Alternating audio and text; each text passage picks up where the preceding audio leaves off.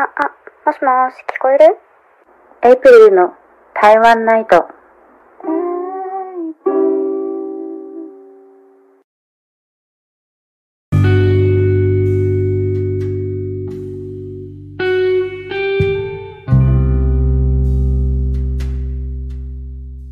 はい。どうも、皆さんこんばんは。エイプリルです。えー、だんだんと季節も夏になってきましたが、皆さんいかがお過ごしでしょうか？早いもので、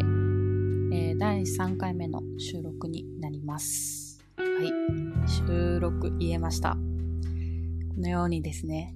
どんどん成長して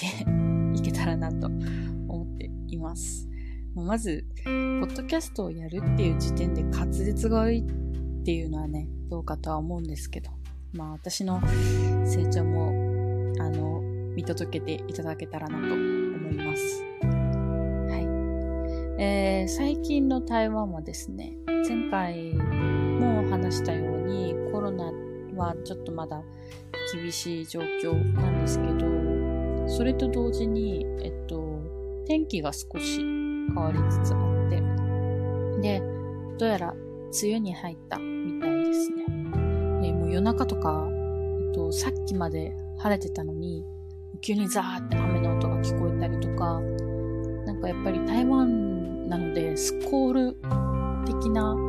感じの雨の降り方が多くて、で私出身は前も話した通り沖縄なんですけど、沖縄もやっぱり本州の方に比べたら、梅雨の時期とかは急にザーッと雨が降ったり、あの、雨がかなり強かったりとかするんですけど、でもやっぱり沖縄に比べても台湾はなんか熱帯っていう感じの天気が最近続いております。まあでも雨がどれだけ降ったところでステイホームに変わりはないので、なんかなんだろう、ステイホーム中は雨の方が個人的にはいいというか、なんかステイホーム中にすっごい天気が晴れてても、ああ、なんか外に出れない、遊びに行けないっていう気分になるので、もうどうせなら、あの、降る分だけ降って、水を、えっと、水不足を解消していただければと思っている感じですね。はい。ということで、前置きが少し長くなりましたが、今日は何の話をするかと言いますと、えー、私の趣味というか、好きな台湾ですね。台湾の好きな部分の一つである、というかまあ最大要素である、台湾音楽について話をしていきたいと思います。えー、この台湾音楽は、えーっと、大、ちょっと数回にわたって話していきたいなと思うんですけど、主に台湾インディーズですね。えっと、そうですね。で、えっと、おすすめのバンドというか好きなバンドとかジャンルについて、この先何回かで語っていけたらなと思います。と言っても私も全然詳しいわけではないの、こういうのがいいですっていうぐらいの話をしていきたいと思います。はい。ということで、今日話すのは、私が2019年の、えっと、9月、10月くらいだったかな？に、初めて台湾で、えっと、ライブハウスに、えっと、ライブを見に行ったバンド、 deca joins の話をしたいと思います。えっと、 deca joins は、えっと、英語の方になるんですけど、名前は、バンドの名前ですね。で、えー多分、この今回のポッドキャストのタイトルに入っていると思うので、スペルの方はそちらを見ていただけたらなと思います。で、それにあたって、なんかいろいろと、 deca joins って名前の由来ってなんだろうって、いろいろ調べたんですが、なんか、あれみたいです。あの、 deca joins っていうのは、えっと、 decaffeine、えっと、カフェインが、えっと、ない状態と、 joins を合わせた、なんか、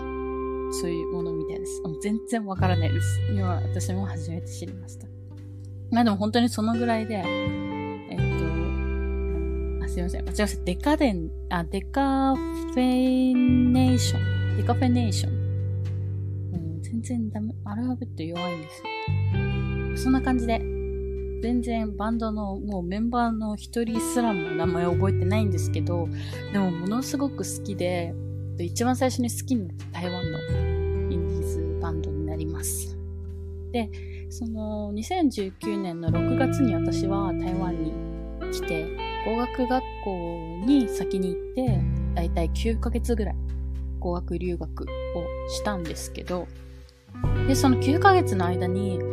まあ、来たての頃は本当に中国語がすごい喋れるわけでもないし、私は台湾に来てから中国語を勉強し始めたので、もうゼロの状態で来て、で、そっから友達を作るのもすごい時間がかかって、そもそも語学学校以外での人との接点がないので、台湾人の友達ができないってなって、なんか割とその6月から、え、大体、そうですね、その2019年の間は、本当になんか、自分でなんか面白いイベントをやってないかなって、すごい、なんか、Facebook の、あの、イベントページがすごいんですよ。台湾の場合は。で、その Facebook のイベントページですごいイベントを探して、面白いバンドやってないかなって調べて、あ、面白いイベントやってないかなって調べていたんですけど。で、それで、その、9月の、えっと、イベントで、レガシー台北っていう、台湾ではかなりもうトップクラスに有名な、あれはライブハウスなのかな？キャッパーだいたい1000人ちょっとぐらいのライブハウスがあるんですけど、そこで、なんかいくつかのバンドが、えっと、イベントをやるっていうことで、それがちょっと目に留まって、で、その目に留まった理由っていうのは、その deca joins を、私はその前に聞いたことがあるというか、 deca joins の見覚えがあるバンド名だったんですよ。で、もちろんでもその時点で彼らの音楽は全く聞いたことがなくて、で、他の出演しているバンドも全く知らなくて、ただ、デカジョインズを知っていた理由が、あの、もともとその前に台湾に来て、えっと、アジアツアーで台湾、台北公演の予定だったサチモス。えっと、日本のバンドで、もうかなり有名なので知ってる方はいっぱいいると、いっぱいいると思うので、今日カミカミだな。いっぱいいると思うので、えっと、ちょっと説明はあまり割愛しさせていただくんですけど、サチモスの、えっと、台北公演の方に行こうと思っていて、私もすごい昔から好きなので、で、弟もわざわざ日本から台湾の方に来て一緒に見に行こうって感じでチケットも取っていたんですけど、だいたい一週間ちょっと前ぐらいに公演の、あの、バンドのメンバーが、あの、体調不良で、急遽公演がキャンセルになりまして、で、その公演はもう見れなかったんですね。で、サチモスも、まあ、解散してしまって、結局一度も見れないまま、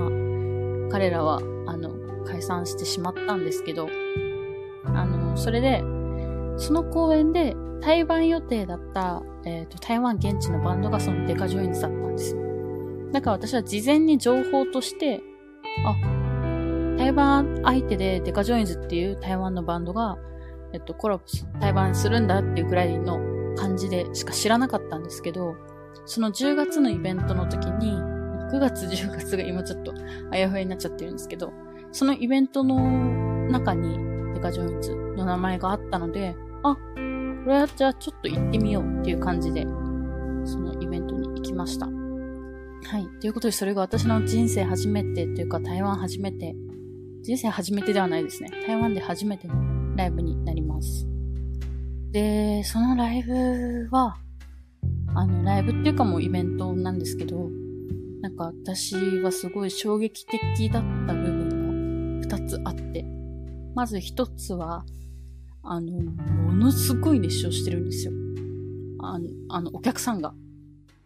で、ライブって、まあ、日本の場合は特に、なんか、ライブってそのアーティストの曲っていうか、歌声を聞きたくて言ってると思うので皆さん。あの、隣の人がすっごい熱唱してたりしたら、いや、お前の歌を聴きに来てるんじゃないんだよっていう気持ちになる人が日本人は多分ほとんどだと思うんですね。で、私の場合も、まあ、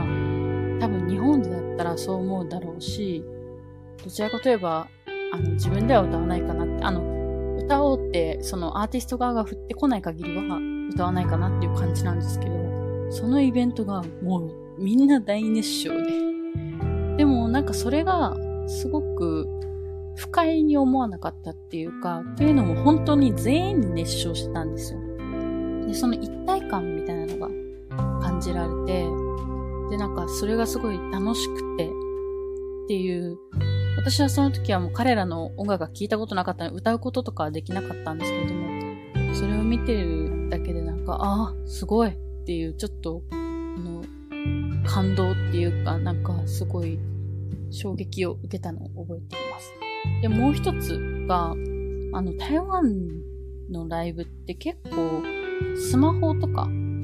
えっと、撮影してる人がかなり多く見られるんですね。で、日本だと、あの、アーティストにもよると思うんですけど、基本的に多分撮影とか録音っていうのはもちろん禁止だと思うんですよ。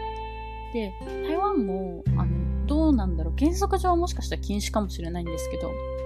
あの、インディーズっていうこともあるからなのか、なんか、アーティスト本人たちも、あの、その、ファンが撮った映像とかを取り上げて、そのインスタの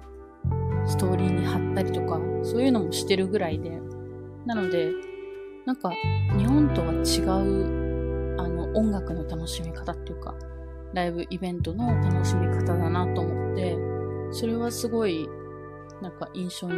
残っています。でもなんか、初めての台湾での、あの、ライブで、なんかすごい、本当に衝撃。あ、こういう楽しみ方もあるんだっていう、なんか日本だとやっぱり、その、すごい日本が悪いとかっていうわけではないんですけど、あの、マナーをすごい重んじるので、あここで声を出したらダメだとか、そういうのがかなりあると思うんですけど、なんかその辺の自由さみたいなのは、まあ、インディーズバンドっていうこともあると思うんですけど、なんか感じられて、なんか心地よかったの覚えています。はい。ってな感じで、 deca joinsが、それが初めての私の台湾のライブ初参戦が deca joinsでした。で、まあ、ちょっとそのライブの話ばっかりしてるんですけど、 deca joinsは、なんだろう？私の中では、今でも一番なんか大切な、台湾で言うと大切なバンドなんですけど、あの、全然若いんですね。2013年ぐらいに結成したバンド。まあ、でもそれでも8年ぐらい経ってるか。ぐらいでやっていて、ジャンルは何になるんだろう？多分オルタナティブとか、えっと、ジャズとか、なんかそういうフュージョンとかそういうの入ってると思うんですけど、私はあんまりその音楽ジャンルに詳しくないんですけど、あの、ものすごく私の好みっていうか、なんかちょっと独特な、えっと、世界観があって、でも、メロディーがすごいんですけど、歌詞もよく聞くと、なんかその、ちょっと憂鬱な感じにおしゃれさがあるっていうか、で、それで、そのデカジョインズの曲の歌詞から学んだ中国語とかも実際あったりして、なので、割とその語学を学ぶときに音楽を聴くっていうのはいいのかもなってすごい思いました。私も結構今でもあの音楽を聴きながら、え、こういう使い回して、言い回してあるんだっていう風に学んだりすることもあるので、ぜひ、えー、これから語学を学ぶ方は、特に台湾の場合は、あの、本当に台湾インディーズがすごいかっこいいので、ぜひみんなに聴いていただけたらなと思います。ということで、デカジョインズの私の中のおすすめの曲トップ3を、えっと、この、今回の第3回目のえっと概要の欄のところに書いておくので、もし興味があったら YouTube でそのままデカジョインズで検索していただければ、すごいたくさん出てくるので、えー、ぜひ聞いていただければなと思います。はい。ということで、なんか、ですね。全然まだまだまとまらない。特に紹介なので、もっと次回は事前にまとめていろいろ紹介できたらなと思います。次回も、うん、何の話をするかまだ決めてないんですけど、聞いていただけたらなと思います。はい。ということで、今日はここまでかな？になります。えー、また次の回でお会いしましょう。エイプリルでした。おやすみなさい。バイバーイ。